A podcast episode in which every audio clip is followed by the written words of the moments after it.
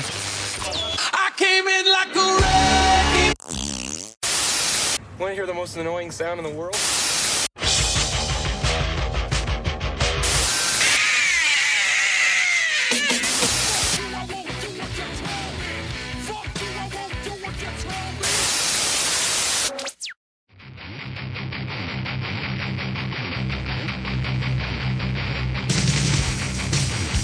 Welcome to Rage Against the Mainstream, your full spectrum source for all things music, insight, and opinion. My name is Bill, and I'm joined here today with Steve. What's up, Bill? Not a thing. I'm just wondering where Connor's at. He probably, um, well, I actually did send him a recommendation for that church retreat I was on. Oh, did you? He was highly interested in it. I think he decided to take a gander at How, such. how did it go? How was it? Um, they tried. Yeah. Um, they tried. Uh, the holy water hit my skin. I started to singe a little bit, like flesh started to bubble, and they were like, "Sir, we think you should leave." Ain't that some And I was Oh, shit? like, "I'm here to conform, though," and they're like, "We can't accept your kind." And I was like, "Wow, okay, all right, but all in all, wh- how was the trip? Was it okay? It's good sightseeing. Okay. yeah, there was some good food out there. You know, I took advantage of the opportunity. Um, We we definitely missed you here for a couple weeks. yeah, I mean, um, uh, we had Will took yeah. your place. that's good. Yeah, Will's a good guy. Um, probably going to recommend him that church retreat as well. Um, it's a good experience to say Yeah. the least. Yeah, Hmm. That's awesome. Well, while you were gone, you sent me a text message to check out a band, hmm um, Green Lung. excellent. their album Woodland Rights, Yep. and the song was "Let the Devil In." And Yeah. I can tell you right now, I am going to put all their music on my Spotify. It, it's funny because that album coming out in 2019, and that's what I was discussing with you. There's so much music out there. Um, I call these Rebecca mendations. Yeah. A little play on words with my fiance Rebecca because she finds stuff on Reddit. Oh, Um, okay. a lot of bands that aren't really typically discussed because obviously pop culture doesn't, you know, you don't hear this shit on the radio anymore. I mean, 93.3 has become a joke recently. yep. Um, but yeah, dude, this, I mean, you like Sabbath, you like acid, stoner metal, you like doom metal, you like, you know, the grungy vibe, Yeah. or like, you know, the more metal. Dude, I'm about it. It was right up Yeah, my man. alley. It really was. Yeah. And you could find out about these bands here on this podcast. Yep. So I, I know you have something you've been uh, dying to talk about. So as I've been gone, um, it was difficult to try to get. Um, we weren't allowed to have our phones at this church. retreat, Oh, but at shit. The moment I got out, I found out on August seventh that Tool decided for the first time in just over thirteen years to drop the first track of the new album, Fear Inoculum. Mm-hmm. Track alone was also the title track of Fear Inoculum. Album comes out August thirtieth. Now the song, it's funny. Before I listened to the song. I saw reviews. People's first reaction was, um, "Wow, it's not heavy. Where are the buildups? Oh my God, Maynard doesn't even scream." First of all, ladies and gentlemen, Yeah, I was going to say let let's talk about this. Let's Yeah. hear what your opinion is. so on it. here I've broken it down like this. Y- I know people that just outwardly don't like Tool. Yeah. fair enough. Um, I know people that say they like Tool, but they like Tool for sober, the Mhm. pot, vicarious, exactly. Stink Fist, the the brutal, like the metal the metal songs. Yep. But then you have the album listeners that actually can you know digest Ticks and Leeches off of Lateralis. They can digest Wings of Marie Part One and Two off of Ten Thousand Days. They can th- really enjoy these songs. Now this song. It's just over ten minutes, and people are like, you know, the monotone structure, the four four signature of Danny Carey. They don't really switch to that five four signature that he's typically used to. And the song itself, the reason why I like Tool is because first of all, Tool's been playing us for years Oh yeah. dick teasing us about this album. Mhm. And for me, Tool is the type that's not going to release a trailer for a movie with all the best scenes in the trailer. Yeah. and all this exactly. song did was dick tease me even more to be like, I wonder what the fuck else is on there. Because if anybody's a big fan of Tool, for instance, on Lateralis, they have the song Parable that goes into Parabola, and Parable is a three and a half minute song of just weird ambience. And if they had released that as the first song off of Lateralis, people would have been like, fuck this shit. Yeah, exactly. And I, I don't know. I just feel like there's such creative individuals, including Maynard, Yeah. to where they're not going to give away all of their best shit in the very Absolutely beginning. not. I'm not saying the song is bad by any means. Mm. I'm, I'm like a, a very little Tool fan. I do enjoy their music, but this song was cool. It doesn't matter who you are. Yeah. Like, the song is cool. People are just hating on it to hate on it Well, it's for also literally too, no the reason. 13 years of hype. I mean, everybody was expecting Yeah. them to drop this holy shit banger, but And that's another thing. You figure Why are you going to blow your load at one time? exactly. Now, I'll put it this way if the other nine or so songs that are on the album sound like this, I'll be fucking oh furious because yeah, Tool is like Pink Floyd. They're an album band. Yep. You know, you have the Pink Floyd fans like, I like money. I like Wish You Were Here. I like another brick in the wall, but then they can't stand like the great gig in the sky and us and them and like like Dark Side of the Moon, it's an album. Animals is an album. Obscured by Clouds is an album. Mm-hmm. Every Tool album. After Opiate and Undertow, they started to make these weird, longer, drawn out soundtracks to the point of leading on to like forty six and two and you know exactly, and Anima that's what they're known for now. Exactly. And it's almost like, well, we talk about this. uh, We talk about this all the time. Like bands, when they release new music, they, the crowd or the fans want what they did the last album. Yeah. And it's like, well, how do you expect them to grow? But Tool is one of those bands, dude, to where they're so out out there and doing all kinds of different shit all the time, to where whenever they release something, it's it's still Tool. Put it this way, man. You know? They don't have their stuff on streaming networks for the entire time streaming networks has been around. The, Yeah. medi- the moment that they dropped that, all their albums cracked the top eight spots Yeah. within a few days. I saw it. That was nuts. Unbelievable, and that's that just to definitely say has to hit a that record. shows the sh- like how great this fan base is, and I can Yeah. get it when you're critical of like you expected so much and you didn't live up to that expectation. All that should do is make you understand the song itself. It's decent, but Yeah. I guarantee you, it's not the best track off that album. Definitely not. And again, I mean, it is Tool. So you figured Undertow comes out in 1990. All right. Think about the Red Hot Chili Peppers since Blood Sugar Sex Magic and where they're at today. yeah. Come on. I mean, what are you expecting from 2019 Tool compared to Undertow, Opiate, Enema? I mean, they're going to grow. Yeah, And 10,000 absolutely. Days showed that. That was a huge difference compared to their earlier work. So this Mm-hmm. is going in the right direction. I like the track. I don't like fanboy love the track. The bias thrown aside. Again, as I mentioned, if every song off the album sounded like this, yeah, I'll be fucking Yeah. disappointed. And but you have every right to be. exactly. But then again, this is like a movie where they showed you a trailer and I still don't know what it's about, but I want to fucking see it. Yeah, absolutely. That's the I'm, best way I can I'm, put it. I'm excited to see what the rest of this album has to offer. Yep. Definitely. Yeah, I plan on getting the uh, seventy-seven dollar uh, issue signed by Alex Gray on pre-order. um, Alex Gray, if you're listening, by the way, um, you know, get in contact with us at our uh, email. RATM podcast at gmail.com. Yeah, I would appreciate it if uh, you could mail a copy or send a, uh pre-order, you know, waiver for this copy. I will definitely give uh, a solid review of this album. I'm not very credible, but I'm spoken well enough. Alex Gray, again, I would appreciate that. Credible enough. Credible enough. All right, before we get into music history here, we want to send out the the bat signal, if you will, to underground unknown bands that may or may not be listening to this podcast. Would you like to be featured on this on one of our episodes, whether it be an interview, discussion, or even getting a clip of your music out there? We are open for submissions. Um, if you like, you can reach us at E ratmpodcast at gmail.com.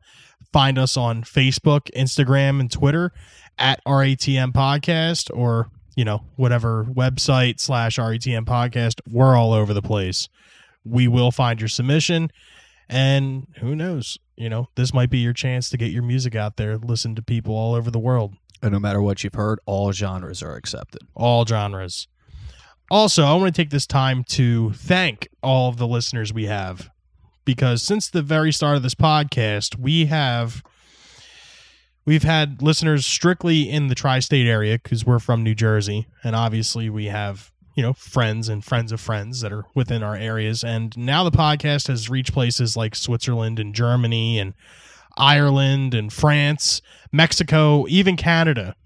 Uh, I want to take this time to thank all of you, each and every one of you. You know, thanks for growing this podcast. We really appreciate it. And as long as you guys keep listening, we'll keep making new ones. You got anything to add, Steven? I would also like to shout out and appreciate all of our listeners out there. And Connor would too, but he's wh- where is he again? The Church Retreat. Okay. Yeah. on this day in music history. On this day, in music history, the 12th of August, 1966, the Beatles begin the U.S. leg of their last tour, playing a date at the International Amphitheater in Chicago, Illinois. That's crazy. It, it it's almost it's nuts to think think that 1966 was their last Last, tour. U.S. leg of a tour, like 1966. 'Cause and you figure just to that- think of what they had to do after that. Yeah. Think about how many bands came out after 66 that are like staples today. And the Beatles at this point are literally wrapping up their stardom. On Yeah, t- while exactly. Touring. But that's the thing though is that you know like the Beatles were done, but all the individual members they went on to do well, other yeah, to things do too. their other I mean, things. yeah. I mean, good as the Beatles or worse, you know, you know that's up to that's up to your Think about how many discretion. bands they influenced, though, that never had the opportunity to tour with the Beatles. Yeah, that's true too. That's what's crazy. it's just wild, fucking Yoko. One year later, 1967, Fleetwood Mac uh, makes her stage debut at the National Jazz and Blues Festival in Windsor, England, alongside such acts as Donovan Cream, Small Faces, and Chicken Shack, featuring a young Christine uh, Perfect, later known obviously as Christine McVie after she married John, the bassist. Um, that's see that's Isn't Chicken Shack a restaurant? Or no, that's Shake Shack. Shake Shack, Chicken Shack. I mean, it's a generic name I use for all those like mom pop, like bodega chicken stuff. Like- Like, go to Chicken Shack. Like, man. what was going through your fucking head when you named your band Chicken Shack? we figured 1967. I'm, I'm thinking these guys were just, you know, they made some good records and they just still couldn't settle on a name. Guy was eating like a bucket of Kentucky Fried and he was like, "Going to Chicken Shack, woo, Chicken Shack. I got a good name for our band, man. Chicken Shack. And they were like, bro, that's that's deep, dude. That's deep. Um, That's it's funny, 67, Cream. I mean, that's cool that Fleetwood Mac got to play with Cream. oh yeah, and 67 because cream i mean obviously is one of the uh, most legendary bands of that like rock scene um, i didn't it's funny reading this i didn't know her maiden name no, I Christine didn't. I didn't know it either. Perfect. She's Huh. pretty perfect to me. it's great well it's I I don't want to put it out there. I don't want anybody using it, but we have a wedding song in mind that Christine McVie is featured on as her song. Nice. Fleetwood Mac song. I mean, most will probably guess it at this point, but I'm not going to disclose because my fiance is worried that someone's going to steal it in our family, and we want to avoid that. All right, so uh, three years later, 1970, uh, at Harvard, Janis Joplin performs what will be her final concert, uh, ending with a version of Gershwin's "Summertime." I wonder. Well, obviously, death is inevitable, and Yeah. you know, you know, getting all dark. Death is inevitable, Death, but um, sounds like a deathcore band. death is inevitable. Yeah, inevitable death.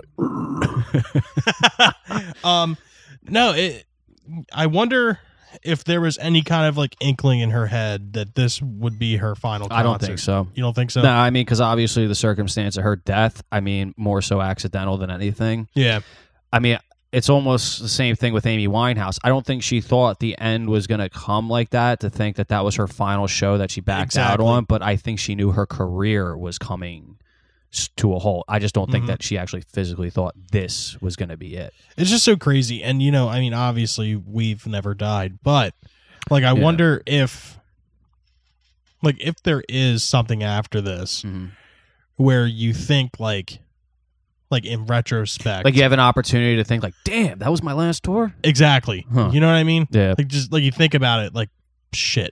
It's- I probably should have played something else. It's funny you mentioned that. I don't want to bring this up also on the morbid topic of inevitable death, but I had a friend that died of a drug overdose uh, several months ago, and I kind of saw it coming. It's ironic. Like, I mean, you just kind of see these things coming. And I used to think, because he was also a morbid type person, I was like, I wish he could come back as a force ghost.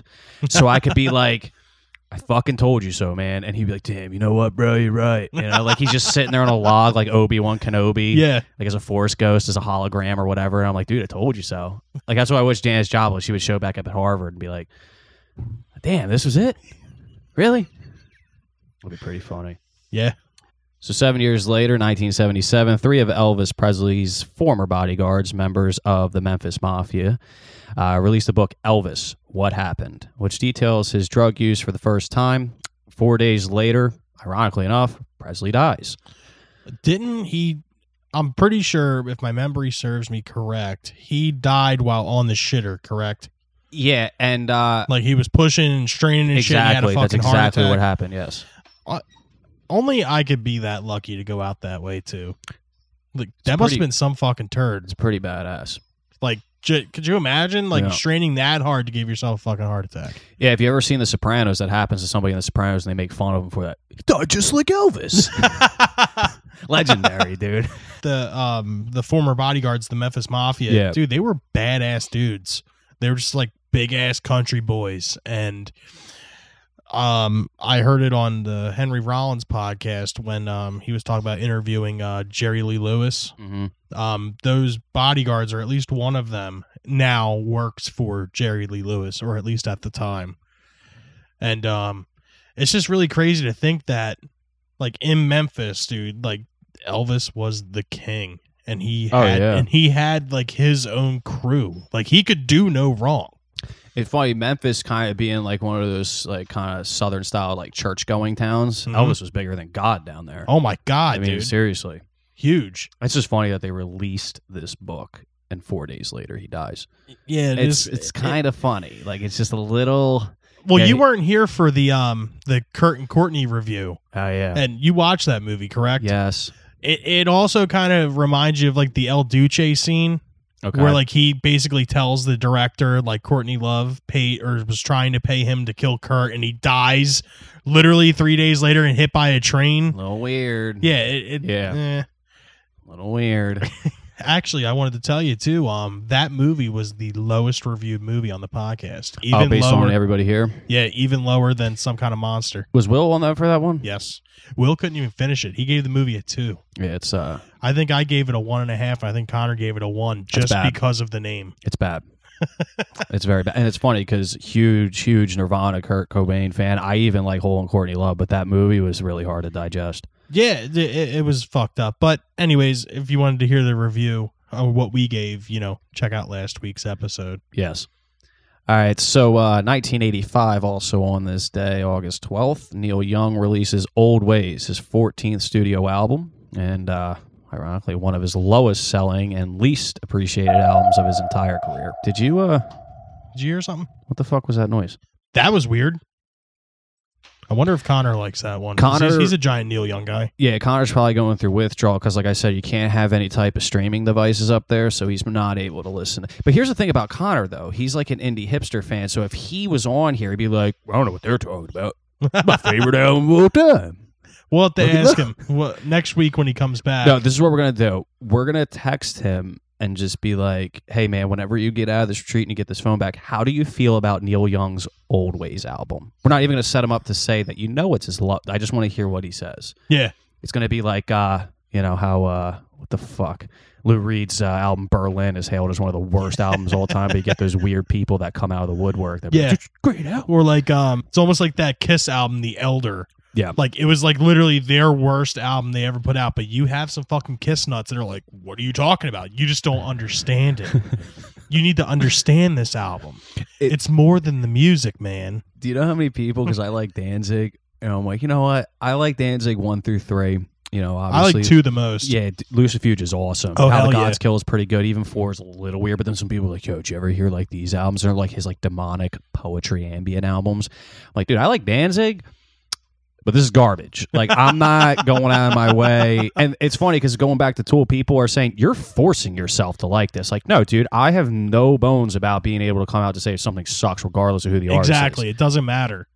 like I again, Danzig's Danzig. I love Danzig, love the Misfits, but some people like his fucking spoken word, just weird ambient, like recorded it with a rock band mic on his laptop type shit. It's it's fucking garbage, dude. I wonder if uh, we shouldn't try to cover that. Like What? cover that album. It's gonna be like fucking like Chinese waterboarding or fingernail torture or whatever they do over there. Glenn, this is no disrespect to you, by the way. If you still want to send some free tickets our way to go see you guys in Madison, Yeah, I'm Square gonna put it Garden, this that'd be way. greatly appreciated. Absolutely. As Because long I'm as you're gonna tell not you doing right some now, I mean, spoken I have a word shit. Misfits tattoo, I have a Danzig tattoo. I'm a huge fucking fan, but dude, I mean, we all gotta admit at some point when we're wrong. Humility goes a long way. That's all I'm gonna say. No, no disrespect to those first three albums. I'm gonna say that right now. Oh yeah, they're bad as shit. All right, so Here we go. six years later, and let's mention the band of all time here on RATM. 1991, Metallica released their fifth album, which, of course, is self titled but commonly known as the Black Album. Um, it goes right to number one in eight countries, uh, including America, where it sells 16 million copies. Now, I know your opinion on this album. You know my opinion, Of course. but there is definitely a middle ground to where we can say that this album is good. So, like I said, when we talked about it prior, and Justice for All for me just is quintessential Metallica. Yeah. However, the Black Album, I'll never deny it because I can still digest and enjoy the Black Album, but for me, it's just not my brand of Metallica. Exactly. But I'll never deny that this is a great, amazing selling album. 1991, you figure the grunge scene is already like really starting to take a hold. Yeah. Especially after the Christmas season when Nevermind blows up. Um, and this album stood the test of time. It bottom has. line. I mean, I'm I know this album is on many lists of like albums you need to Of hear course. before you die on many metal album lists. I mean, the Black Album, dude, took Metallica from that underground world that it was in Mhm. and shoved them directly into the faces of everyone Yeah. around the world. And as a business standpoint, dude, I mean, Metallica couldn't stay kill 'em all type Metallica forever. We understand this, and um, you know, as a business standpoint, that's why I said like, "Injustice for All" for me is the most. It's their last really soothing album in my mind of what Metallica is. But the Black Album, I'll never deny that it's a great selling album. It's a great album. Yep. Not my brand of Metallica, but you can't deny what it did. Yeah, exactly. It's- it was yeah. just huge. Definitely. So, three years later, 1994, now Woodstock 2, uh, officially Woodstock 94, begins in Saugerties, New York. Uh, features Cheryl Crow, Todd Rudgren, and uh, Violet Femmes performing. The festival is a success, uh, drawing a crowd of about 350,000 people. That potentially might have to do with the headliner that year in 1994. You know who that was, right? You can say it, Bill.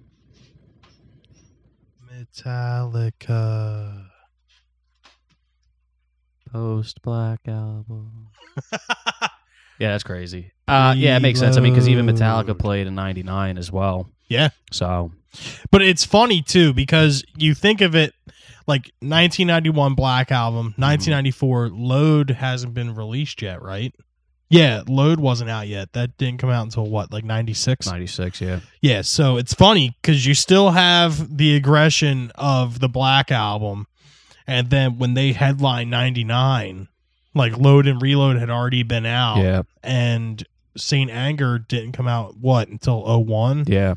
Yeah, so the last two good Woodstocks, they um featured all. I mean, pre Saint Anger Metallica. Yeah. I mean, it could have had something to do with Well, the, the cool giant- thing is with 94, you figure how most bands are. Like, you know, you see a band like Slayer, for instance, when they re- released Repentless. I mean, the first couple tours of that year, they're going to be playing a lot of those songs and they'll fit in a couple of, uh, Yeah. like Angel with Death. Right? So, Metallica, you figure 91 comes out, you know, they're playing. I remember what was it? The, um, the one in Russia, in Oh, the Moscow. that- Moscow, yeah, the great Freedom show, Festival. but I, that was mostly Black Album songs to promote the Yes. album. So you figure by '94, Dude, they're now playing those songs are everything. out there. They can go out and play whatever their catalog is. They're not limited to try to you know pitch this album anymore. Now, see what my deal is. My favorite live Metallica concert that I listen to regularly, Seattle '89 Seattle by '89. far.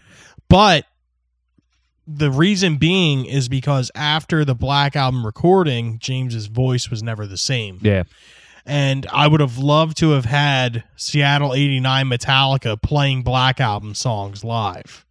Like or being able to put the Black album material into that 89 tour. So you have the best of both worlds and you have So you're- everything. You so know you're what I saying mean? like '89 essentially it would be if the Black Album had came out several years before, so they were able to blend some of their songs Exactly. into that entire line. because you have to think by this time in 94 james definitely is not singing or yelling or anything like he used to Yeah. and you know at this point in time in 94 the black album's already out they're already playing all the old music too Mm-hmm. and they're reintroducing this music into their set list again Yep. and i think at this point in time they started to do like the hour and a half two hour sets 'cause- just because they had so much material and i don't know i wished i wished that i was able to see metallica in the 80s Yeah, that's actually the Seattle 89 show. That is one of the shows, probably debatably my favorite show live performance of any band of all time. Like if I could go back in time, that would Yeah, be fuck yeah. debatably one of the shows. That- I, I mean, that's there's my some number one. Pantera shows, there's some Nirvana shows I would have loved to have seen. Doors, Mm-hmm. but that show, their track listing, the songs, the way they were performed. Perfect. I mean, you got some of the best versions of some, like the Four Horsemen version on there. Yeah. fucking like the Seek and Destroy. All for the whom old- the bell tolls. oh is my god, the perfect, way it dude. opens with Blackened. Oh my god! Well, you have to think too, because those songs on "Injustice for All" were just so fucking crazy. Dude, to the, where, the, the way they do "To Yeah. Live Is to Die" leading into Master of Puppets like that. Yup. This is right after Cliff died, so this is still Yeah. fresh because "And Justice for All" has just released. when did It- Cliff die? Eighty six. Yeah, Cliff died eighty six. So you have eighty six to eighty nine. So it's three years. It's still virtually new. yeah, Music news. Today in music news, if you didn't catch it the first time, August 12th, 2019.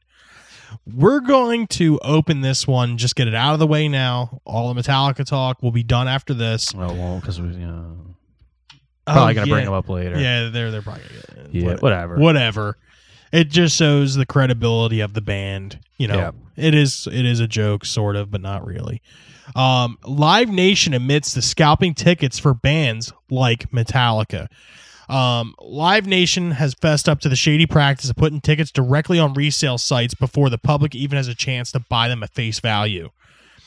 The touring company's admission comes on the heels of a billboard report detailing a secretly recorded phone call between a Live Nation honcho and an event promoter from Metallica in February 2017, days before the band announced its worldwide North American stadium tour, which I heard was one of the biggest Metallica tours ever. Yeah, During the call, the two parties agreed to put 88,000 tickets directly on secondary market sites like StubHub, so people never got a chance to buy them on sites like Ticketmaster, which is actually owned by Live Nation. The company admitted to facilitating the scalping practice for about a dozen artists out of the thousands we work with, but other than Metallica, the bands remain unknown. of course. Um, Live Nation also says it did it. Live Nation says it did it because bands know face value of the concert tickets are often lower than market value, so the tactic allows them to recapture a cut of that money. According to the report, Live Nation used various co- covert methods to place tickets on resale sites immediately, including having employees transfer thousands of tickets into single accounts to be listed and sold on secondary market sites. See, the This level is just fucked the up. level of fuckery here is really what is just. This is a metaphor for how fucked the entire music Yeah, industry is. and you know it's almost fucked up because it's like these concerts aren't selling out. No.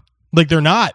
dude, figure, uh, Eighty-eight thousand tickets. You figure Iron Maiden had just played Wells Fargo not that long ago. Yeah. Mm-hmm. These tickets have been on sale for months. Okay. Wells Fargo is not a fucking, you know, it, it- it's not the goddamn Coliseum. You know, No. it's like you can sell that place out fairly easily. But there were Exactly. still tickets for sale on resale value through StubHub, which is typically what I use because I never buy pre-sale. yeah, but it's like now you're realizing that the reason they're able to sell these tickets so fucking high is because they're the only ones with them. Exactly. But here's the thing the fact that they're able to go out and put them on resale sites immediately before people even get to be able to purchase them at market value. Mm-hmm. That just goes to show you because these streaming sites, the lack of CD sales, even merchandise, people just Yeah. buying it from a crackhead walking down Broad Street as opposed to from the venue itself. Yeah. This is where bands start to get lacking in their, you know, their wealth from what they're starting to accumulate. Now here you go, you get you know bands that partner up with these you know live nation and shit like that because I, I don't use ticketmaster anymore because again i don't really typically buy tickets at pre-sale because a i'm not fucking wealthy i gotta wait Yep. and usually stubhub gives you a good value but now you're hearing that these places that are supposed to sell them initially at market value price are already just sticking them on resale sites and getting that profit anyway Yep. like what the fuck Dude, it's just wild. I- I'm not gonna lie. I did scalp some tickets at one point uh, for Poison and you Def Leppard. allegedly yeah, allegedly did it. allegedly I've heard of a scout. guy that did it in Camden. yeah his name was uh mill b Phil? slack yeah mill b slack right Bill B. Slack. Mel Yeah. B. Slack scalps tickets. I heard this too. Yeah, I heard that. Yes. but yeah, it's just fucked up. It you know, it's kind of funny too because it always seems like Lars Ulrich is always in like the fucking middle of these like giant fucking Yeah. things like Napster and now Live Nation and Ticketmaster. Lars Ulrich is the fucking guy. Like, oh, Yeah. see, uh, man, they're trying to uh, buy our tickets, you know, from secondary sites, and you know, we're really not getting all the money we should. This is what you need to do here, Live Nation. I picture him like in a cloak, Yeah. like smoking a cigarette in a Count dark Dooku alley, or like, something. Yeah, like listen, you better put these tickets on pre-sale sites. All right, I can't afford any more paintings. Yeah, right. Yeah. Fucking bro, you like come on. These guys were living in an apartment in New York City, releasing Kill 'Em All and shit. I mean, come on, like, come, let's get a level of humility here. Millions of dollars these guys are worth, dude, and you got to go to these lengths because you're just what can't afford that boat Money anymore. Like, hungry. Jesus I don't know. Christ, dude. But it's funny because it's always Lars. You know, it's it's Yeah. it's almost like they like just push him into it. Like Lars, you know, you should really tackle this. Yeah, like they're all upset, but they know Lars has kind of got that voice, you know. James is just like, uh, hey, uh, they're, uh, you know, Lars. I heard uh, Live Nation is scalping our tickets. going on There's a lot of injustice going on. You should do and, uh, something about this, Lars. And Kirk's over there just like writing a lead that probably won't even be featured on the album anyway. Got Bob Rock making calls too. Hey, Lars, you should probably do something about this. By the way, can I get back in that band? How's hey, remember Rob that time I doing? played bass for you guys? How's Rob doing? Is he okay? I heard he has a drug problem. Can I get in there? Just in case you need help, I'm always here. Oh, man. Ridiculous. the next thing we got here in music news is this is taking it back to one of our first couple episodes here. Woodstock 50 is officially canceled. Saying right here, the Trouble Festival was just over two weeks away from kicking off, but organizers just couldn't recover from the setback after setback that ultimately led to the July 31st announcement that it has officially been called off. Um, Greg Peck, a principal of Woodstock 50, told TMZ the unfortunate dispute with our financial partner and the resulting legal proceeding set us off course at a critical juncture, throwing a wrench in our plans and forcing us to find an alternative venue to Watkins Glen. The timing meant we had few choices where our artists would be able to perform. We worked hard to find a way to produce a proper tribute, and some great artists came aboard over the last week to support Woodstock 50, but time simply ran short.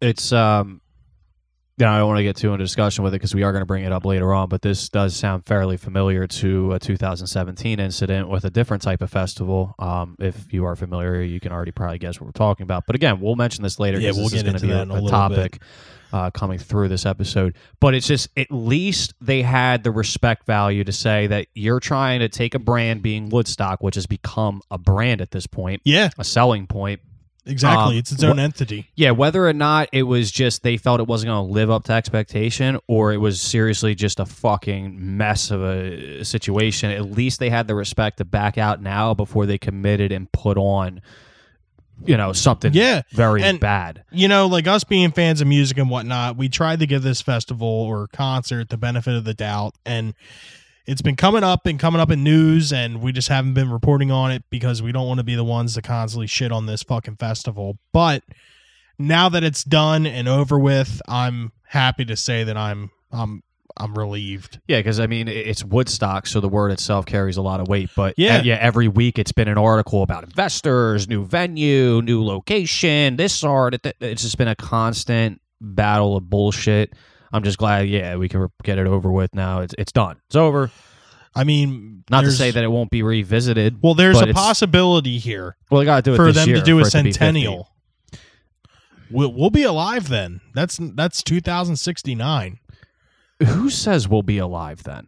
Well, right, I I'm saying it The because way right our now it's global- 2019. the we way got our 50 cl- years. Listen, the way our climate is going, the way the world is That's going, true. I mean, we could have nuclear warfare in the next five to ten years. I mean, the climate itself, like by 2069, we could be fucking in an ice age. I don't know, dude. Well, with everything, you know, On paper, On- if everything's on paper, going if the way it's everything's been for the fine, past, yes, we'll be what 77, 78 years old. at Mm. that point. I don't think I'm going to be going to Woodstock 100.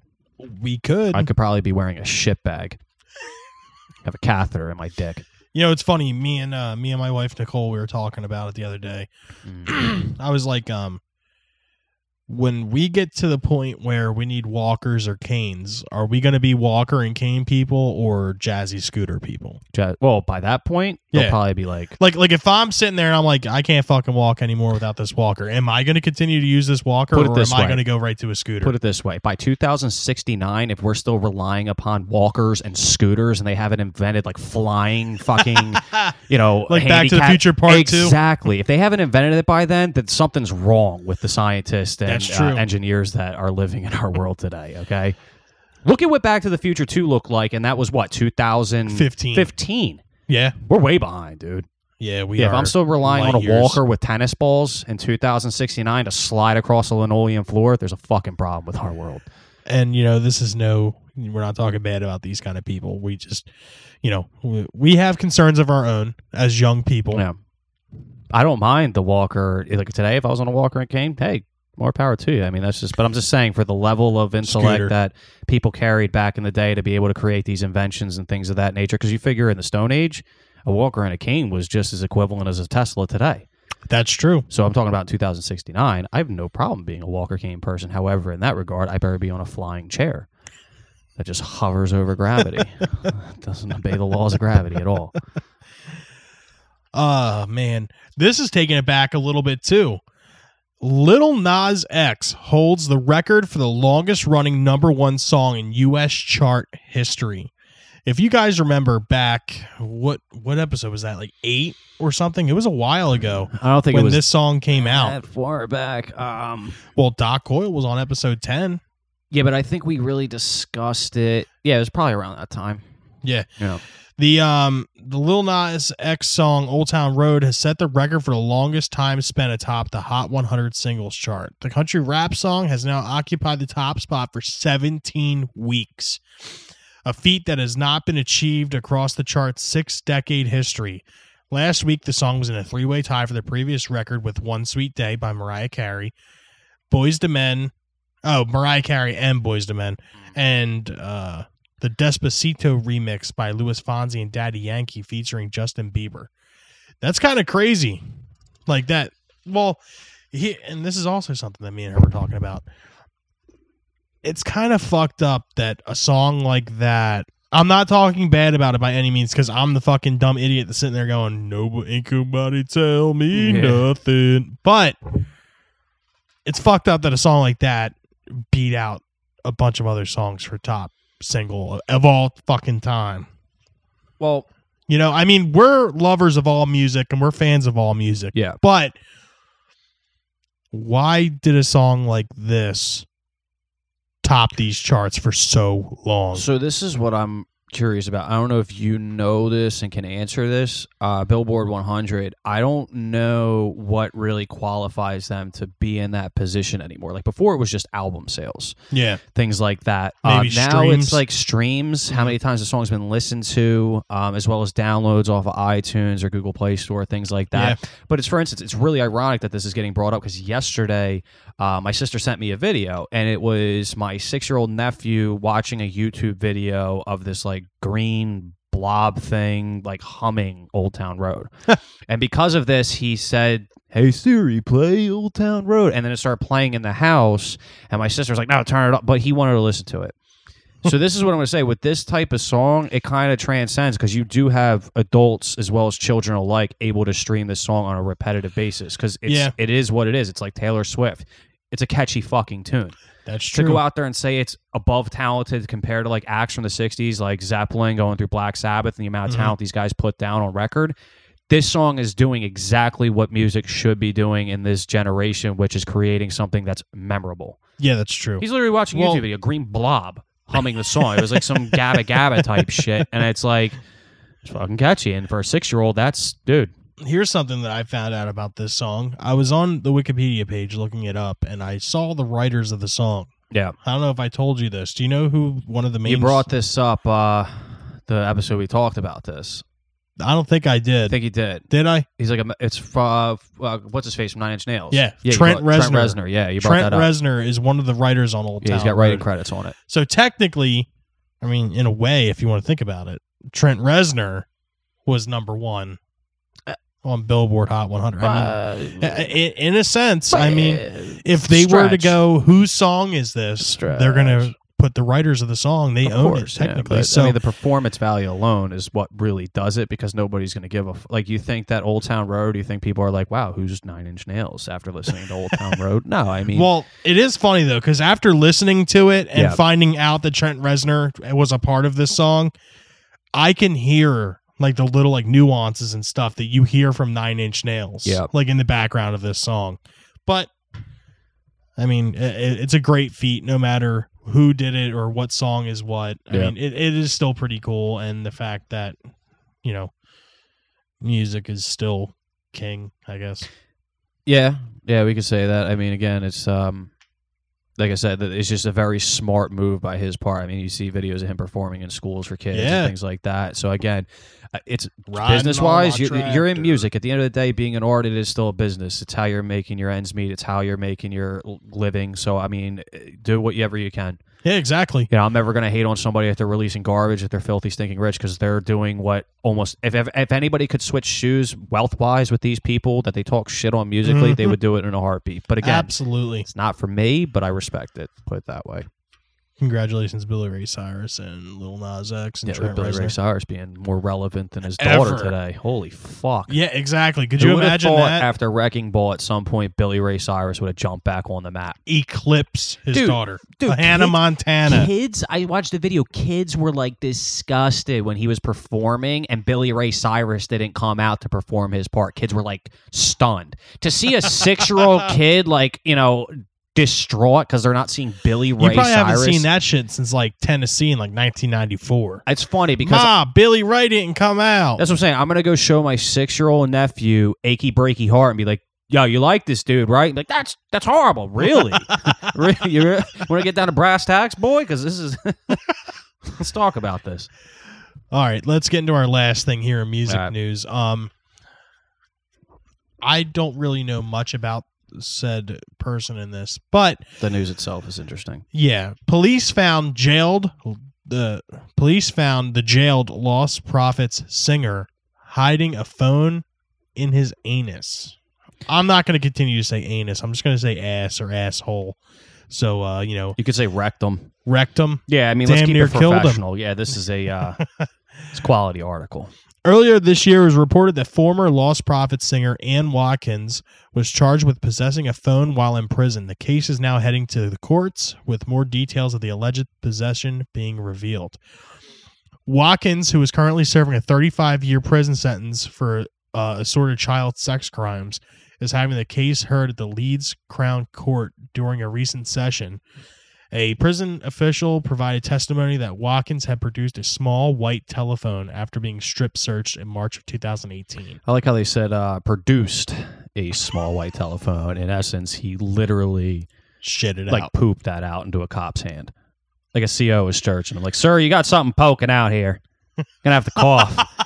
Imagine this small white Nokia block just like falling out of his asshole It's into this saying- cop's hand. It's saying the phone was uh, eight centimeters long Unreal. and was discovered in the singer's anus, according to the er, ass.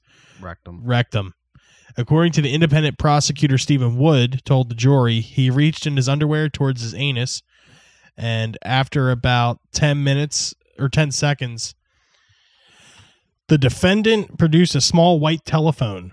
You will understand that this must have been inserted into his rectum. Mm. The search also uncovered a phone charger in his cell. this must have been like one of them little Nokia phones. Like Yeah. it had to be. Like a prepaid, yeah, little. could- well, it says eight centimeters, so you figure a smartphone definitely not working. Yeah, out. could you imagine if you're shoving an iPhone up your ass? Now, here's the thing. Obviously, this guy is in a band. He probably has a decent bit of money. I'm sure he wasn't carrying this phone on the street. So this was like pre-planned. He like went Exactly. out there, bought a cricket, you know, went to Walmart, whatever. You know, probably told somebody like, "Listen, you're gonna have to re-up on minutes on this phone every month." On his little burner. And then the preparation, I'm picturing like Ryan Dunn, Jackass One, where he shoved that little toy car up his ass with a condom and had to go Exactly. to the doctor. So he's lucky as fuck he got this out.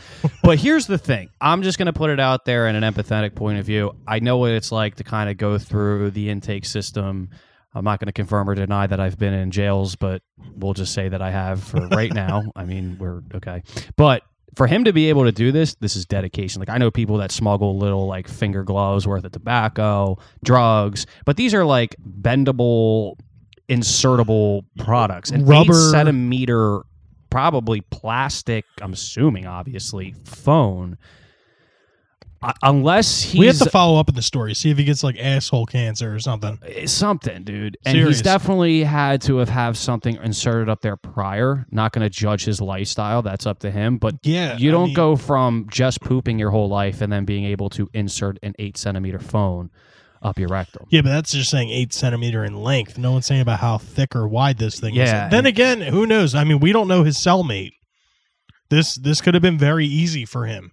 This is a uh, this is a level of dedication that has to be honored. However, the hilarity behind this story is just it's it's gold. I mean, you literally put your band on the face of the map for this brief instant. Yeah, exactly. Now I'm actually inclined to look up lost profits. I gotta see- yeah, I gotta see what to this hear guy the looks singer. like. Yeah. Exactly. Yeah. All right. That's funny. Did you uh Did you hear something? What the fuck was that noise? Hey, what's up, guys? Holy shit. It's me, Connor. So, uh, what I'm guessing you heard Neil Young earlier and just, uh, Yeah, man, I can't miss a Neil Young conversation. You just know that. crazy. How do you feel about old ways? It's all right. It's misunderstood. Miss- but I do have to ask you, how was the church retreat? I can go to a church retreat. You went to a church retreat. I gave you that pamphlet. You said you were going to go. Wait, so where the hell have you been? I was in a sixsome. Could you elaborate on this? Uh, I don't kiss and tell. Fair enough. Neither did Jeffrey Epstein. Yeah. well, the thing is, we were talking in, on this day in history today that uh, Neil Young released Old Ways, his 14th album, and it was his lowest selling and least appreciated album of his career. Yeah, we kind of panned over this because we didn't have our Neil Young See, connoisseur on you here. got- yeah, you guys were saying that it was his least selling album. He was pretty much just in a commercial dip. Um, Russ Never Sleeps in 79 was a huge hit, multi platinum, hugely famous, iconic album. Um, and then he went to his well noted uh, experimental phase in the early 80s with um, Hawks and Doves, which he kind of alienated people because he was kind of like a flower child guy and then he like was kind of conservative on that and then after that i think he did the electronic record and then after that he did the like oh no i'm sorry first he did reactor and then he did hawks and doves and then anyway there's these albums in here um between 1980 and 85 he had a series of albums like four or five that didn't sell he when old ways came out in 85 it was selling consistently what his past five albums had But He would just you w- say it's, it was one of his least appreciated albums? Yeah, Yeah. because um, the thing with the other experimental albums he did from the early '80s was they were all kind of more different than Old Ways was. Like Old Ways had problems because it was hyped as a country or an acoustic album, a return to form, and like Oh, the classic okay. like Harvest comes a time Yeah. after the Gold Rush style Neil Young, but it wasn't like that. It was more like a Willie Nelson type record. and when it came out, like I think Willie Nelson is actually featured on several songs. Oh, really? Yeah, and um, what you call it? Yeah, people didn't want country from him really, and then um, he pretty much was, didn't sell well in the '80s. Like his comeback album was the one with "Rockin' in the Free World," which was Oh, like wow. three or four years after this. Yeah. Between "Rust Never Sleeps" and "Rockin' in the Free World," he really wasn't that successful. Hmm. Uh, It's it's not a bad album. If you're a Neil Young fan, it's worth a listen. Okay. I'd say. So, ironically enough, to bring that up, right? I mean, you have an artist. I mean, Neil Young's relevance was pretty, you know, because to say this was like a drop off, I don't think he was set so high to the point where this was almost like Metallica going from the Black Album to Saint Anger. It wasn't like a severe dip like that for his sake. Yeah. People thought he had lost his mind in the '80s. Like Yeah. he was on Reprise Records, which I think was owned by I'm not sure, but it might it was someone like Frank Sinatra or so- or Oh, someone all like right. that, someone like real famous and had been around forever.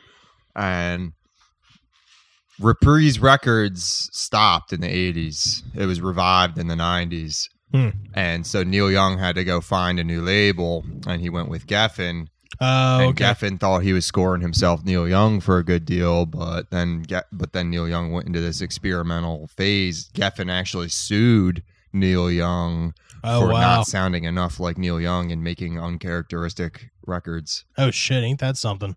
Yeah, So the question that this uh, kind of insinuates to bring up: When do you think? And uh, when I put this in a term, it's more of a medical metaphorical sense, and saying when do you think a band should kind of go into its quote unquote greatest hits era?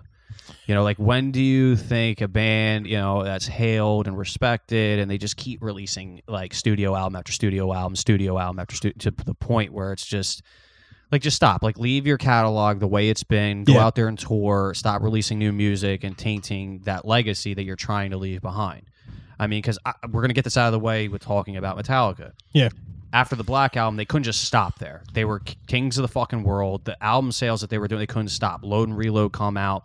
Yeah. It disappointed people, so then they're trying to make that comeback. And obviously, when we discussed some kind of monster, you saw the turmoil that was going on for them to make that album. And then they didn't stop there either because now they got to reprieve from Saint Anger, then they got to reprieve from Death Magnetic, Yep. and they keep going and keep going. Megadeth, same thing on their 16th studio album. Red Hot Chili Peppers, all these different bands, and I want to hear. yeah. But Red Hot Chili Peppers long since have had several greatest hits albums. They did. They did. but, a, but they that's did what I'm saying in a greatest hits metaphorical sense, not just saying to release greatest hits albums, but when should you stop and that become your repertoire if that's all you're releasing? Like stop with the studio albums, just being out there to tour. Because I mean, think about it. You go out there and tour now. Red Hot Chili Peppers are obviously going to play their newer songs due to the fact of Shante not being there. Yeah. But people want to hear Blood Sugar Sex Magic. Oh, they still play all Californication. that. Yeah, but the newer songs, my opinion, same thing with Megadeth, same thing with Metallica, even same thing with Alice in Chains, and then that's a different respect because of the fact that they're carrying singer. on. You don't with want to hear any of the new singles by Alice and James when you go. it. no. No, honestly, dude, if I saw Alice in Chains and Well- they played everything Lane Staley era, I would be more appreciative of that than their newer stuff. I can agree with that. But I really did like Devil But Dinosaurs here and Black Gives Way to Blue. I'm not a giant fan of the new album. But Your decision was pretty good too. That's from Black Gives Way yeah, to Blue. Black Gives Way to Blue, dude, was a very, very good album. again it's And- and, that's why i'm saying that's different because that's changing of a member to continue on releasing Well, yeah, music, it's like 'cause a new- it's a Jerry new entity. Cantrell is they're all still there you know Yeah, I mean, a- and me and Connor have talked about this before. Like, Owls and Chains could be Owls and Chains with any lead singer, really, because that main core group of three guys, Mike Inez or Mike Starr, uh, Sean Kinney, and Jerry Cantrell, they are Owls and Chains. If you listen to Jerry Cantrell's solo albums, that is the rhythm section from Alice in Chains, but it sounds like Alice in Chains just without Lane Staley. yeah So I mean, uh, I I feel like if Alice in Chains were to stop after self-titled, they would have been leaving out a lot of good stuff on the table. But like going back to Metallica, however, I feel like with Death Magnetic and with Hardwired to Self-Destruct, those albums, in my opinion, the reason why I don't like them is because they sound forced. And I feel like when you're writing songs forcefully writing songs to put out an album, I feel like that is the opportunity Yeah. to stop that's for what i'm putting out trying to music. get at Yeah. That's Yes. where Foo Fighters are at. Foo- Exactly. Exactly. We were Yeah. just talking about that before. Because Foo, even look at Foo Pearl Jam. Fighters should have stopped after Wasting Light. Look at or even taken Pearl a Jam. break or Absolutely. something. Absolutely. pearl jam stopped before it got horrible Pearl That's the Jam's still thing. going. studio albums Yeah, they put out. Yeah. They're working on a studio album right now. are you serious Yeah, they and they put out a terrible one like three years ago. unfucking real Yeah. i was going to really defend pearl jam now i digress Um, Pearl Jam. They're like Foo Fighters in a way, though, where they. I feel like at this point they're kind of just cranking out albums when they feel like it to just give Do them, it. give them a reason to go on tour. Yeah. I mean, I agree with that. And um, like even go back to Megadeth. I mean, don't get me wrong. I really like Dystopia. I thought it was a good album, I but think it this- can't compare to Rust in Peace or even Countdown to Extinction. of course But like, I feel like probably one of the prime examples would be a band like Foo Fighters or Metallica. Like Wasting Light, dude, was just such a good album from start to finish. And I mean, except for like White Limo, because I fucking hate that song. But um, from start to finish, that album was great. And then what was the next one after that? It was sound. It was Sonic uh, Highways. Sonic Highways. I can't even name one song that was on that album. And then now- something from nothing. Something from nothing. There we what go. was the other one with the, uh, Concrete and Gold's no, a new the one. video they had the video for the one song Feast and the Famine. No, hold on one second. Was it from that, that song was album? all right. Feast and the Famine. But it's not, in my opinion, it wasn't anything close to as good as Wasting Light or even any of the previous songs released from Foo Fighters. And I mean, then again, all I the thought it, I thought that song was probably the only one that was on the level of the Wasting Yeah. Light material. Yeah, Outside, I outside. don't was a remember song. that one. yeah, I don't remember that song. excellent bass line. But I mean, at the end of the day, all this shit is just They you know, rely on gimmicks now. yeah, Sonic Highways had the TV show. Concrete and Mhm. Gold had the fucking Imagine Dragons Producer. Adele producer. Yeah, they they they have to find some way to like get people like thinking like oh like they did something different because they know the music isn't going to be any fucking different. yeah. And I mean, at the end of the day, all this shit is just opinion based anyway. Yeah. And I mean, really, at the end of the day, who are we to be able to say what Foo Fighters or Dave Grohl should or shouldn't Of do? course, because But- again, when we, we talked about as this, a fan, yeah, you know. As a fan, I feel like why are you putting out this shit just to put it out? yeah. Put it this just way, to slap your name on it. yeah. Like I don't go out there, you know, in the sense of uh, going back to Megadeth. I don't ever go out there and say, you know what, I feel like listening to United Abominations right now. Exactly. I'll go listen to Peace Cells. And then even so, let's when we talk about Alice in Chains, Alice in Chains was from a different standpoint where you lost a member and you try to continue on. And we talked about this in a different podcast, so I don't want it to become that. But again, I don't think they should have stopped.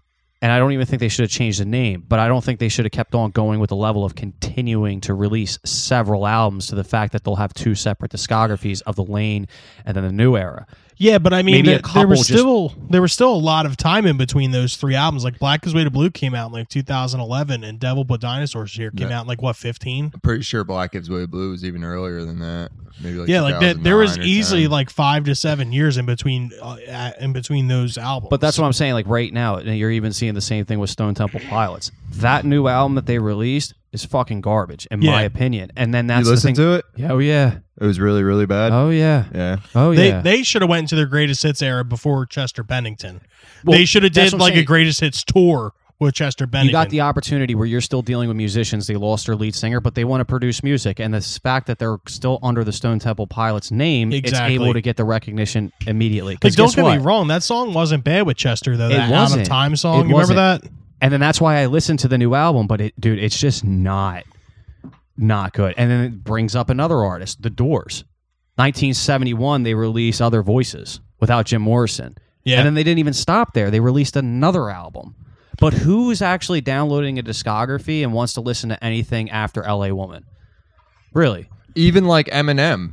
Imagine how much more respected Eminem would be if he would have stopped after Eminem show. Well, he Uh, yeah, had, but that's that's, the true. thing. It's the same thing with the Black album. Eminem show sold so well that he wasn't gonna- Yeah. after Encore and way that happened. But then you're trying to like fix yourself, fix yourself, fix, and you become Yeah. it becomes a mess. Yeah, And you Absolutely. know, I feel like another band that's almost like that is Slayer too.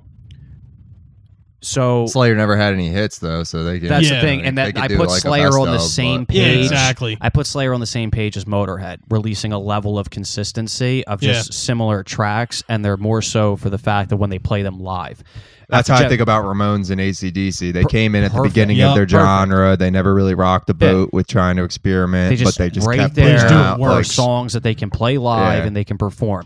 But the thing about Slayer is, I definitely think they should because they're trying to do the same thing as what I'm mentioning. You have Jeff Hanneman dying, and then you bring in this new guitarist. You got to release an album with them out of the respect because you want to hear what new Slayer is going to sound like, as Exactly. opposed to this fill-in artist. And don't get me wrong, Gary Holt's a great guitar player. is He's very a very good fill-in for Jeff Hanneman, Yeah. but it's not- Same thing even after Dave Lombardo left. They Yeah. still release music, but again, um, I think I'm glad what Slayer did because they're doing what I wanted, kind of in a sense. They were released repentless. They Mhm. went out there and toured, and then they're pretty much dunning it. I'm sure greatest hits albums are now soon to follow. Oh yeah, absolutely. And then that's the thing. They just touring, touring, touring, and final tour, final tour after final tour. But they're, I don't see them releasing any more albums after Repentless. They and I, just I think washed to it. clarify this for the listeners, we don't mean greatest hits era like, you know, like a compilation of a CD of their best songs or anyone's songs throughout the span of their career.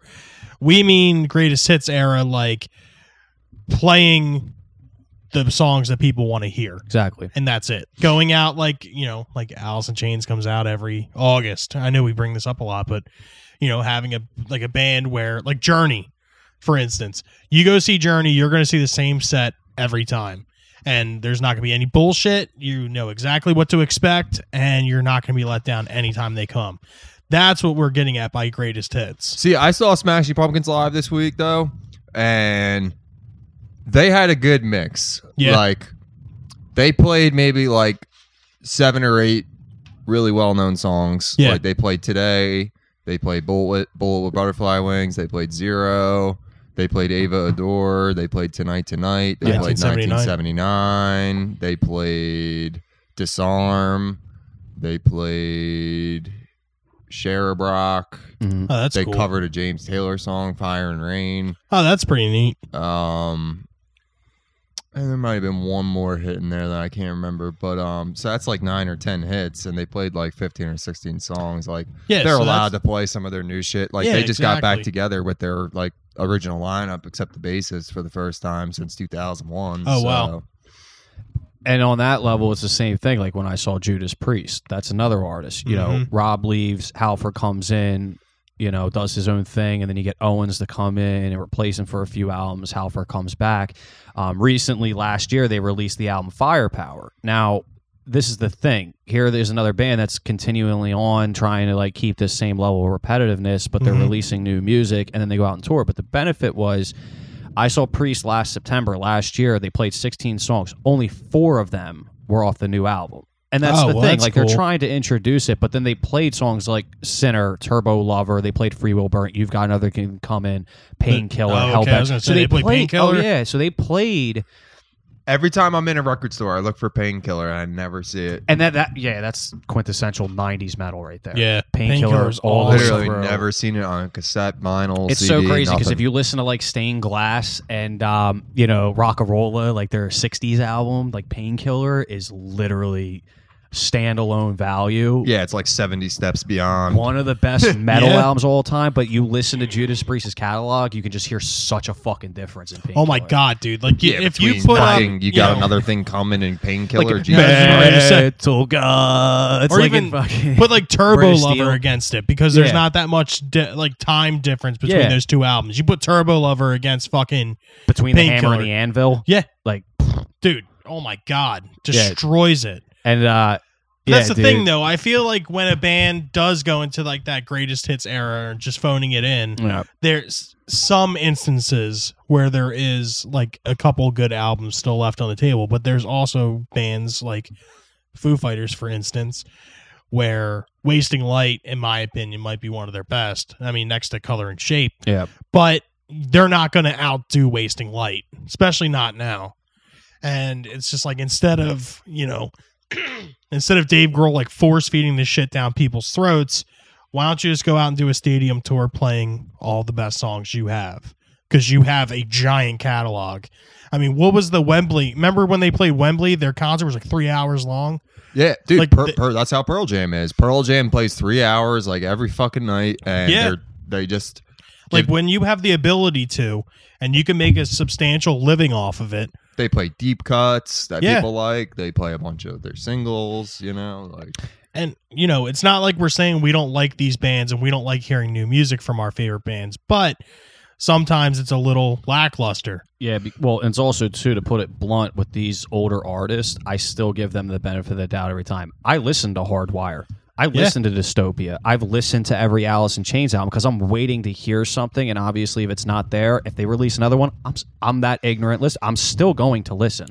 yeah i mean uh, even uh, maybe everyone was waiting for me to say this one in 2012 van halen put out a different kind of truth with david lee roth And I'm sure you listen to it front to back. I listened to it front to back. Of course. I hated every song on that album. Yeah. Actually, there was one song that I truly enjoyed. cheese or something. No, that well, she's the woman Yeah, was that's- pretty I good. remember that one. Tattoo was the single. Tattoo, yeah, okay. Tattoo was okay, Yeah. but there was a song that wasn't a single, Yeah. Mm-hmm. and it was uh, "Blood and Fire." Right? I really liked the song, and I'm I was looking online, searching and searching. Turns out Eddie Van Halen wrote that song, and it's an outtake from the 1984 album that he recycled to be on this album. I was wondering like why I like this song so much. It's because it's 80s Van Halen just Mm-hmm. in today's time. But that Van Halen's another example of one of those bands that just goes out and play Well, play your here's catalog. Yeah, they're not gonna do another Yeah. album. No, they shouldn't. I another hope they band don't. Yeah. That's similar that we haven't brought up Soundgarden. Soundgarden, what they released down on the upside in '96. You figure their next a- uh, album, King Animal, didn't come out till 2012. Yeah. Okay, so they weren't out And there it was just good. releasing album after album. Yeah. Yeah, I liked King Animal was great. Yeah. And here's the thing: Cornell doesn't die until 2017, but Mm-hmm. they weren't out there like releasing album after album after album. I mean, essentially, they have what six albums in their studio discography, Yeah. and they do have a greatest hits album, but that was a compilation of their earlier work. But they were Mm-hmm. still out there making new music, but they weren't forcibly putting out albums just to put them out. No. Yeah. And then that's why I bring up when we talked earlier about Tool. I got in an argument with somebody because they were like, you know, I'm trying to debate on the aspect of music quality and songs. And they're like, well, Tool's discography is so short. There's not really much to compare it to. So they have to put out good music. I get that. But here's the thing about it when Tool put all their songs and albums on streaming networks, it's so easy to listen to because it is a short discography. And I don't Yeah. skip, like, for instance, Megadeth. I'll listen to four albums and there's like 12 more on there. I'm not listening to them Yeah. every Tool album I'll listen to, and the fact now that it's 13 years, this album's coming out, watch how much it's going to sell. Yeah. Watch. Exactly. Yeah, it's gonna sell. That's for sure. And I don't see Tool being that band to release another six albums, so it's more fruitful to say like I'm waiting for this. I want to hear Yeah, this. it's Same quality Thing over with Kane. probably gonna quantity. hit number one Yeah. unless there's something else crazy coming Yeah. out the week it Mhm. comes out. I don't. like I think Beyonce or people some honestly, shit. any artist, Yeah, I would be exactly. scared to put out an album around that time because I think Tool, regardless of who you are, will blow that out of the water. Beyonce. Yeah. I don't know. Uh, Tool fans, dude, I'm telling you right now, just based on weight alone, the memes that have circulated, the idea of it, the talk Yeah, about that's- it, that what is everything Tool has hype. going for them is they're going to sell a lot of physical units Yeah, compared to exactly. Beyonce. Well, it's also like a and that lot shit of- yeah, equates into more the pre-sale right now for the even, uh, so. the units that they count Yeah. for Yeah. charting. But also too, I don't think Tool would even be the type of marketing value that if they knew Beyonce was going to do something like that. They still wouldn't go about it. But I'm saying there's a level of artists where they're probably would be like, nope, Tool's releasing that. I Ten can't. thousand days beat um the pr- the avocado album by Pearl Jam. To the Oh, number really? one Spot, yeah. Huh. The Ten thousand days debuted at number one, and that the Pearl Jam album debuted at number two. That's but that's crazy. still one of the sense because Understandable. you think of like I mentioned with Soundgarden, down on the upside, King Animal, '96, 2012. Look at that fucking gap. Oh, that shit didn't hit number one though. But still, Um, it, look at that gap. That just goes to show you you're not an artist going out there just to put out repetitive albums because you're probably not satisfied with it. Yeah. I mean, I know for a fact when we bring up, and I have to bring it up because it's just very comparable with Metallica. When you're watching them record Saint Anger, there's no way that they, when they put that album out there, they were satisfied. No. There's no way. fucking- they just way, were dude. they were just satisfied with the idea of not having to record anything else for this album. Exactly. Exactly. We're done. We Like, got it we're over done. with. We'll put, it, out, there. Mhm. It was almost like ah, never mind. We'll save that for next week. Fire. Oh. all right. Well, I guess that kind of wraps that. So, one all up. right. So, real quick, let's do this. Glow ground consensus. You pick one artist that you hope continues to make new music that's older, and Okay. one artist that you're glad stopped or should stop. Okay. Um well, one out one band I believe should stop making new albums is Metallica cuz it just it just makes it too I easy agree. to make Yeah. a joke on this Yeah. podcast. Absolutely. And a band that I hope that continues to make new albums would probably be Alice in Chains, honestly, because I, I feel like there's still a lot of gas left in that tank. And Wi- William Duvall just re- uh, announced that he's doing a solo album And too. Jerry Cantrell is still a phenomenal musician. so Exactly. yeah, I do respect like that. there's still magic left in that band to where there's at least another good two or three albums left in them Yeah. Alice in Chains. Yeah. Yeah. and you know that those are my two metallica should go into their greatest hits phase stop releasing new shit because you're guilt tripping people into thinking that it's good Yeah. and alice in chains continue to keep going which is kind of ironic if you think about it because they um metallica had surpassed alice in chains in their in the 90s for a little bit and they had Yeah. them as their opening band and now it's like And not for nothing, but Alice in Chains has had a way harder go about it than fucking Metallica. Absolutely. oh, of Absolutely. course. You know what I Absolutely. mean? Like they've endured a lot more struggle Yeah. within their own unit. What was the worst thing they ever had to deal with? Dave Mustaine? Come on, get fucking real. Oh yeah. The worst thing they ever dealt with was Cliff Burton dying. Yeah, But I mean, But dude, but they Jason- still Not for succeeded nothing, afterwards. Cliff Yeah. Burton was great, but he was the least integral member of Metallica at that time. at that time. but Rivals yes. with the dr- uh, Lars. Yeah, They maybe could have replaced Lars and Cliff about the same easiness. I agree. I think Yeah. Cliff just brought that level of But personality to, and lo- stage to lose presence. James or, Cl- Yeah. or, um, Kirk. Kirk. they would have been done. Well, see, I maybe feel not like Kirk, I guess. yeah, I feel Yeah. like I feel like in order to have Metallica, you need to have James. One hundred percent, you need to have James. Anyone could really play Lars's parts. Metallica fans would be pissed though if he Yeah. left. I mean, really to At have this like point, they might not have cared so much in the '80s. yeah, I mean to have a functioning Metallica, you would, you would at least need to have James and and Lars. Kirk, I feel like you could replace him with any r- guitar player really because if you look at any of the live videos of Dave Mustaine playing with them, like from back in the '80s, and you listen to the Kirk Hammett shit, it's like interchangeable. It's the exact same thing. Yeah. Mm. And then Cliff Burton, obviously, they showed that they're able to you know go past what they were doing before with him without him. yeah. So, yeah, Metallica should go into their greatest hits, and Alice in Chains should continue. What do you think, Connor? Um, I was I, I was debating on taking this taking a safe Foo Fighter should stop, or I was debating on going with a hard Radiohead should stop Oh, Mm. because on the wa- I, I'm kind of feeling Radiohead, but on the one hand, do you really want to count Radiohead out? You know what I mean? Yeah. Um, but because I even thought I'm not like a uh, I don't dog on King of Limbs and um, Moonshaped Pool, but they're they're not making okay computer kid A Yeah. level shit anymore, and it's still really good, but if it if it trails in quality at all, like I feel like they're like Pink Floyd in the '90s at this point. Like they're like Radiohead is literally like Pink Floyd in like 1989 right now. Would you agree with that, Steve? Yeah, Yeah. absolutely.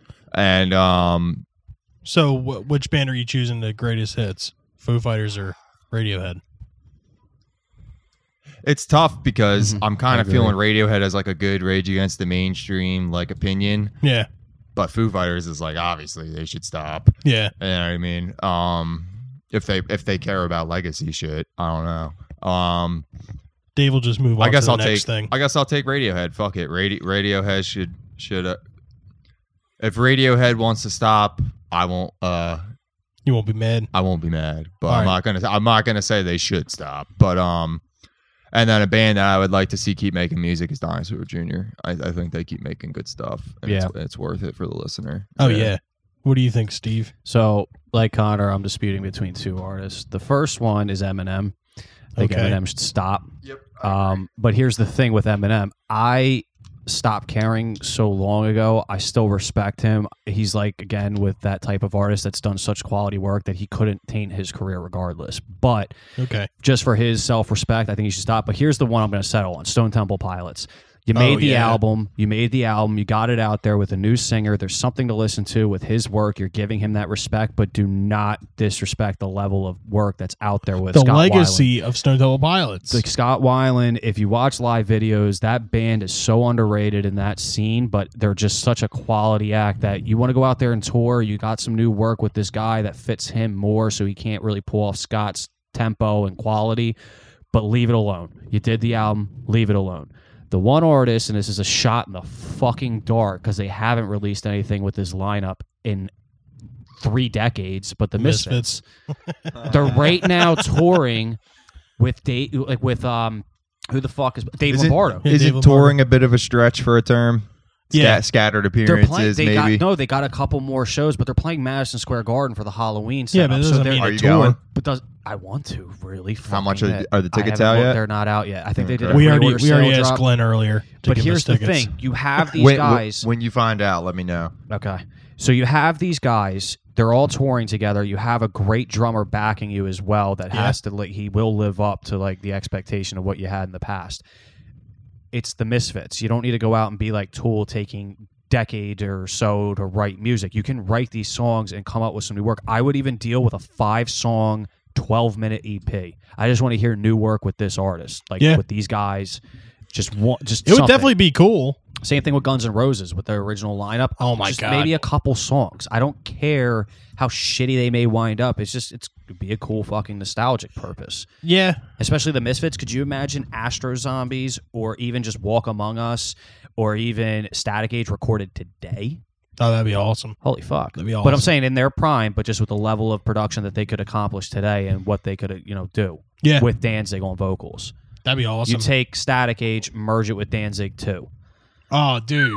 like I yeah. said, I love Danzig too. That that's my It's favorite such a Danzig good album. dude. Which one? Lucifuge? This Yeah. is huge. Yeah. It's fucking good.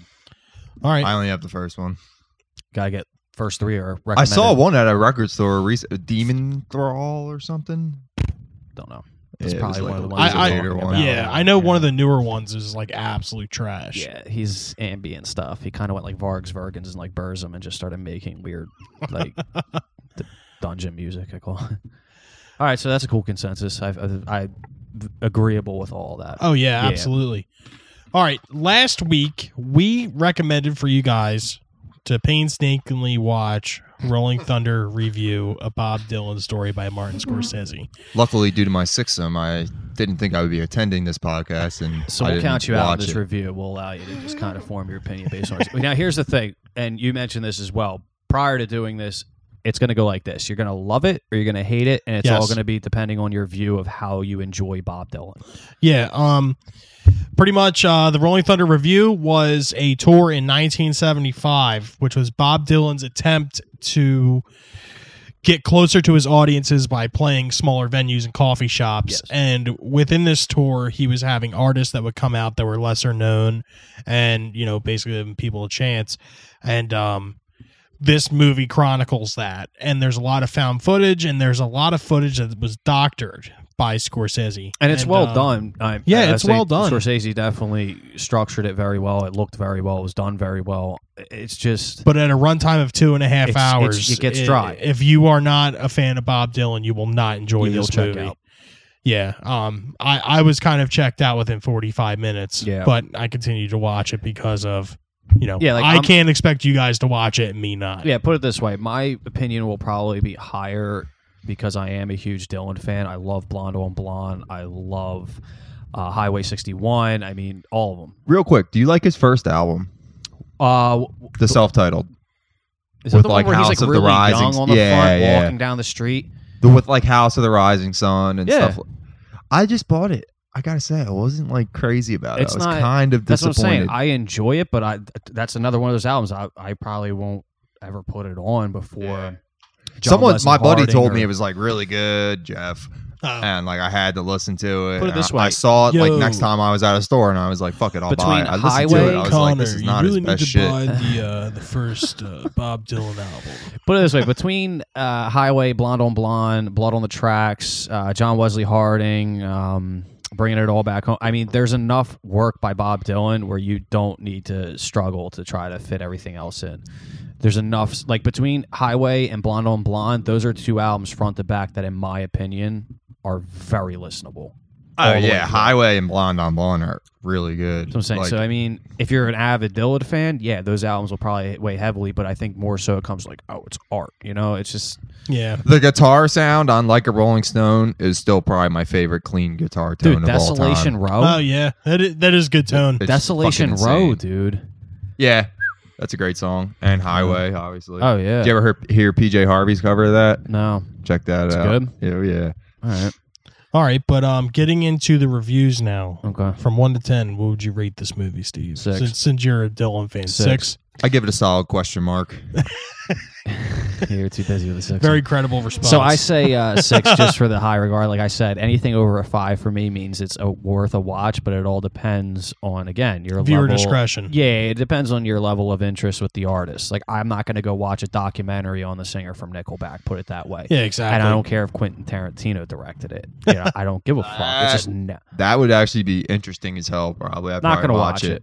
yeah, I- I would watch that. I'm gonna say I would have to. If if fucking Quentin, that's some Listen, it- alternate but reality it follows. dimension It shit. follows just the singer. It follows just the singer on a tour, though. Listen, If it we're, was some abstract story, w- if it was written by Quentin Tarantino, so where I work, they get cheap as fuck at night. They'll turn off AC in like little areas. Um, you have to pay to play radio in public spaces, right? You have to pay like BMG or whatever the company Yeah, is. yeah, yeah. Yeah. Um, Or you can play clips of the music at cut like out for 11 advertising. o'clock it's hilarious because if it's like not busy like in the summer you know everyone's down the shore they like they'll put on like b radio like you'll start hearing these songs where you think you're like in some other dimension like there's this one that always plays it sounds like just like the friends theme song but it's not the friends theme song it's a completely different song like it's got like such a similar melody Are you talking and like about the Green Day song? no, I don't know who the hell sings it. There's a couple. I'm songs saying it like sounds that, but I like always that, hear it. but and It it's drives not me that. crazy because I'm That's like, so what funny. is this song? Because isn't that Good Riddance that plays in Friends? No, no, it's, uh, that's a totally different. I'll be there for you. Where the fuck does Good Riddance play? That's in the beginning of the show, isn't it? Nah, brother. That's Not in the friends. beginning of like every high school like movie. photo montage. Whatever.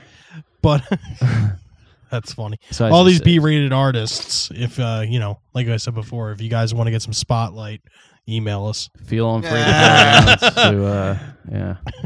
Um, my review out of a one to ten would have to be a five. My reason being is I'm not a Bob Dylan fan, but if this were a movie about someone that I truly cared about, like if this were, you know, insert Alice in Chains or Van Halen or anyone for that matter, Mhm. I would probably rate it higher. But just because of the source material and what it is about, I'm not. I wasn't a giant fan. Yeah, it's a very well done documentary, but again, it's just going to be your level of interest for the individual, I think. And uh, so we're at an average there of 55%, 5.5. and we're actually way lower than everyone else. off. Rotten Tomatoes gave it a 93%. Metacritic gave it 86%. this movie was a little highbrow for We're a on point with Roger Ebert, though, Yeah. because he's at 50% of that, two out of four. Yeah, and um let's see the reviews here. We have uh Rafael Guzman from Newsday. I I wonder if he's related to Louis Guzman of Pluto Nash fame. The concert footage alone will ma- would make Rolling Thunder review worth seeing, but there are other gems. Questionable. Very much so. Um, Chris Nash Nashawati from Entertainment Weekly. The Rolling Thunder review was Dylan's personal magical mystery tour in in in Scorsese's hands. There's no shortage of magic or mystery. I was very I was mystified. I was mystified on how I sat there for two and a half fucking hours. It was like magic. Yeah. Um, Richard Brody from the New Yorker says it's not a doomed mission, but it's a delicate and difficult one. And the project collapses under the weight of its contradictory goals and its scattershot strategies to meet them. That's probably the most relevant review I've read so far. See, I think with Bob Dylan and Martin Scorsese being like all over this, I feel like all the like regular reviewers are gonna just give it a good review, like Yeah. regardless. This is actually the second movie that Scorsese did with uh, Bob Dylan. Yeah, you Yeah. think Entertainment Weekly has the balls to give Martin Scorsese a bad review, Absolutely. coupled not. with Bob Dylan? Good point. Here at Rage Against the Mainstream, we don't give a shit. Fifty-five percent for you. Yeah. That's funny. yeah, Martin, if you want to discuss this, man, and give you uh, some insight on why we feel this way, feel free to contact us as well. We'd be Shout-outs all willing to around the field world. your discourse. I'm still going to go see The Irishman, though. I will put that out there. Fuck it. Y'all All right. ready for the uh, personal suggestions? Well, our oh yeah yeah let's do personal suggestions. I was going to do the group suggestion. Yeah, we'll do first. personal first. Go All ahead. right, personal. Go ahead, All right. Bill. Oh, No, Connor's so ready to do Connor's it. Ready to do it. Go All ahead, right. Connor. I got um, Pearl Jam's seventh album from 2002, um, Riot Act. Nice. Um, this is actually a really good underrated album. Um, it's it's definitely got some filler. It's like later era Pearl, later day Pearl Jam for sure. Now that you mentioned new albums, the new album you were talking about, it's like got like a lightning bolt on it with like a red eye. Yeah, or it's something. called Lightning Bolt. Okay, that's Yeah, all right. fuck Now that I album. remember them releasing it. Context Now clues. it may, yeah, Um, it's got that song Mind Your Manners, how's that go? like just like I just did. If Oh, you okay. want to hear it again, you can listen to Play it it on the back. All podcast right, all later. right. You'll have it forever. I'll check. That. Um, but yeah, Riot Act was good. It had I Am Mine, Save You, Can't Keep. I look at it. I look at it as like a uh, almost like a Vitology too. all right, what's your highlight track off the album? One track. The good. I'll I'll do two. One Um, track. sorry, bud. I'm doing two. gotta I do make one, my I dude. make my own fucking Just for rules production here, bud. purposes. You gotta do it for Um, production purposes. Um, so Put your favorite one first. yeah. I'm gonna do my favorite light song and my favorite fast song. My favorite lighter song is "I Am Mine," and my favorite faster song is actually. You know what? No, I will do one for you. All right. Thank you. Can't keep the first song. Can't keep. Fair Not a enough. single. Very good. Gotcha. Bill, what do you got? Okay. Um this week or last week actually, friends of the podcast Bad Wolves released a new song off their upcoming second album. The song is called I'll Be There. And if you're a fan of the first album and you're wondering how the second one's going to be, this is proof that the second album's going to be just as good as Disobey, their album from last year. Um, I heard it, immediately put it on my Spotify, and it's in heavy rotation with all the other stuff. And uh, yeah, because it's a shout out there to Bad Wolves. Go check it out. Yeah. All right. What do you got, Steve? So, in the wake of obviously my discussion early on in this podcast with Tool coming out with the new song as well as the new album, everyone wants to bitch about, you know, no, it's not heavy Tool. Well, first of all, if this is your first introduction, my recommendation is the uh, EP, actually, Tool released in 1992. The EP is titled Opiate. Um, the song I'm actually going to recommend is the only recording on an album. It's actually a live recording, and it's one of the best live recordings I've actually heard on an album. The song's called Cold and Ugly. It was actually recorded New Year's Eve between 91 and 92 at the Jello Loft. Uh, there's a band called Green Jello. They're kind of like a comedy progressive rock band. Uh, members from Tool were involved in it. But yeah, they released and played it at the uh, Jello Loft between 91 and 92. The song is called Cold and Ugly. And in honor of Tool, yeah, the EP 92 is called Opiate. That's awesome. It's actually a reference to Karl Marx, where he said religion Opiate is for the opiate masses. for the masses. Yes. Comrade fucking Tool. Comrade Maynard. He's boys with. yeah, they get a fucking- good- a lot of good references. I like mean, the he's song boys Anima, with Tom Morello and Rage Yeah. Against the Machine. I'm sure Yeah. he's. Yeah, like the song Anima. sure that's he's pretty off of a lefty. Bill Hicks uh, Mhm. comedy uh, bit about Anima. The uh, the song Anima. That's what it's about. Bill Hicks. Bill, Bill Huh. Hicks had a comedy bit where he was talking about California separating from the entire nation because it's filled with a bunch of yuppies and pieces of shit, and they should all just drown. Yeah, I would so agree the with song that. Enema is literally about Bill Hicks's bit on that. That's funny. Yeah, Might have to give Tool another chance. yeah. Tool's got some good insight. I'll put it that way. I appreciate it. I do fuck with Passenger by Deftones with Maynard. yeah, there you go. Yeah. Also, Henry Rollins, shout out to him. He's featured on the song "Bottom" off of Undertow. All right. Our group suggestion this week is the documentary on Netflix titled Fire, F Y R E, The Greatest Party That Never Happened. Now, there's so much to talk about with this movie that we're not going to get involved with it at this particular moment. But if you want to hear a crazy story, um, sort of reminiscent to Woodstock 50, if you will, Put it this way. but if everything yeah, at it Woodstock really 50 reminded me went of the wrong, recent. I was Wood- just gonna say, it really put it reminded this me of way. the Woodstock stuff Yes. from this year. when it was discussed earlier, put it this way: had Woodstock happened, watching this movie is pretty much what Woodstock 50 would have looked like. I'll put it Exactly. in that parallel. like I said, uh, movie's called Fire, The Greatest Party That Never Happened, available on Netflix. Um, go check it out. Absolutely. All right, guys, this about wraps it up for this week. And uh, same as I said before, I want to, um, you know, thank all of you guys for listening, all of our international listeners, Canada, uh, Ireland, France, United Kingdom, Germany, Mexico, Morocco, uh, Greece. All of you guys, thank you for listening. We do this for you guys. As long as you keep listening, we'll keep doing it. And for our strangely weird b- base in Michigan, we see y'all. Fuck the Patriots. Yeah, That fuck the whole area. Patriots. If y'all in Boston and y'all like the Patriots and you're listening, you can sign the hell Yeah, off. football season's honestly. coming up, so we're making our stance. I have no qualms with Michigan because Detroit ain't doing shit. And they haven't Cowboys for- too. Fuck y'all. We see years. y'all too. Yeah. But um, Be out. I want to go again and say, you know, if you have a band or something you want to you want us to review you, you want to get yourself out there in the spotlight to the listeners we have, email us, write us. Um, you can, our email is ratratm podcast at gmail.com.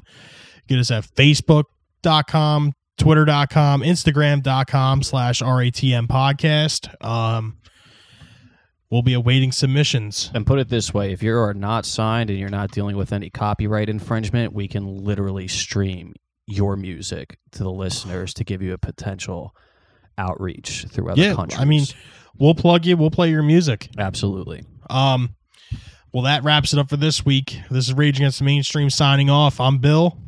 I'm Connor. I'm Um, Steve. We're Rage Against the Mainstream. Have a good night. The cookie crumbled.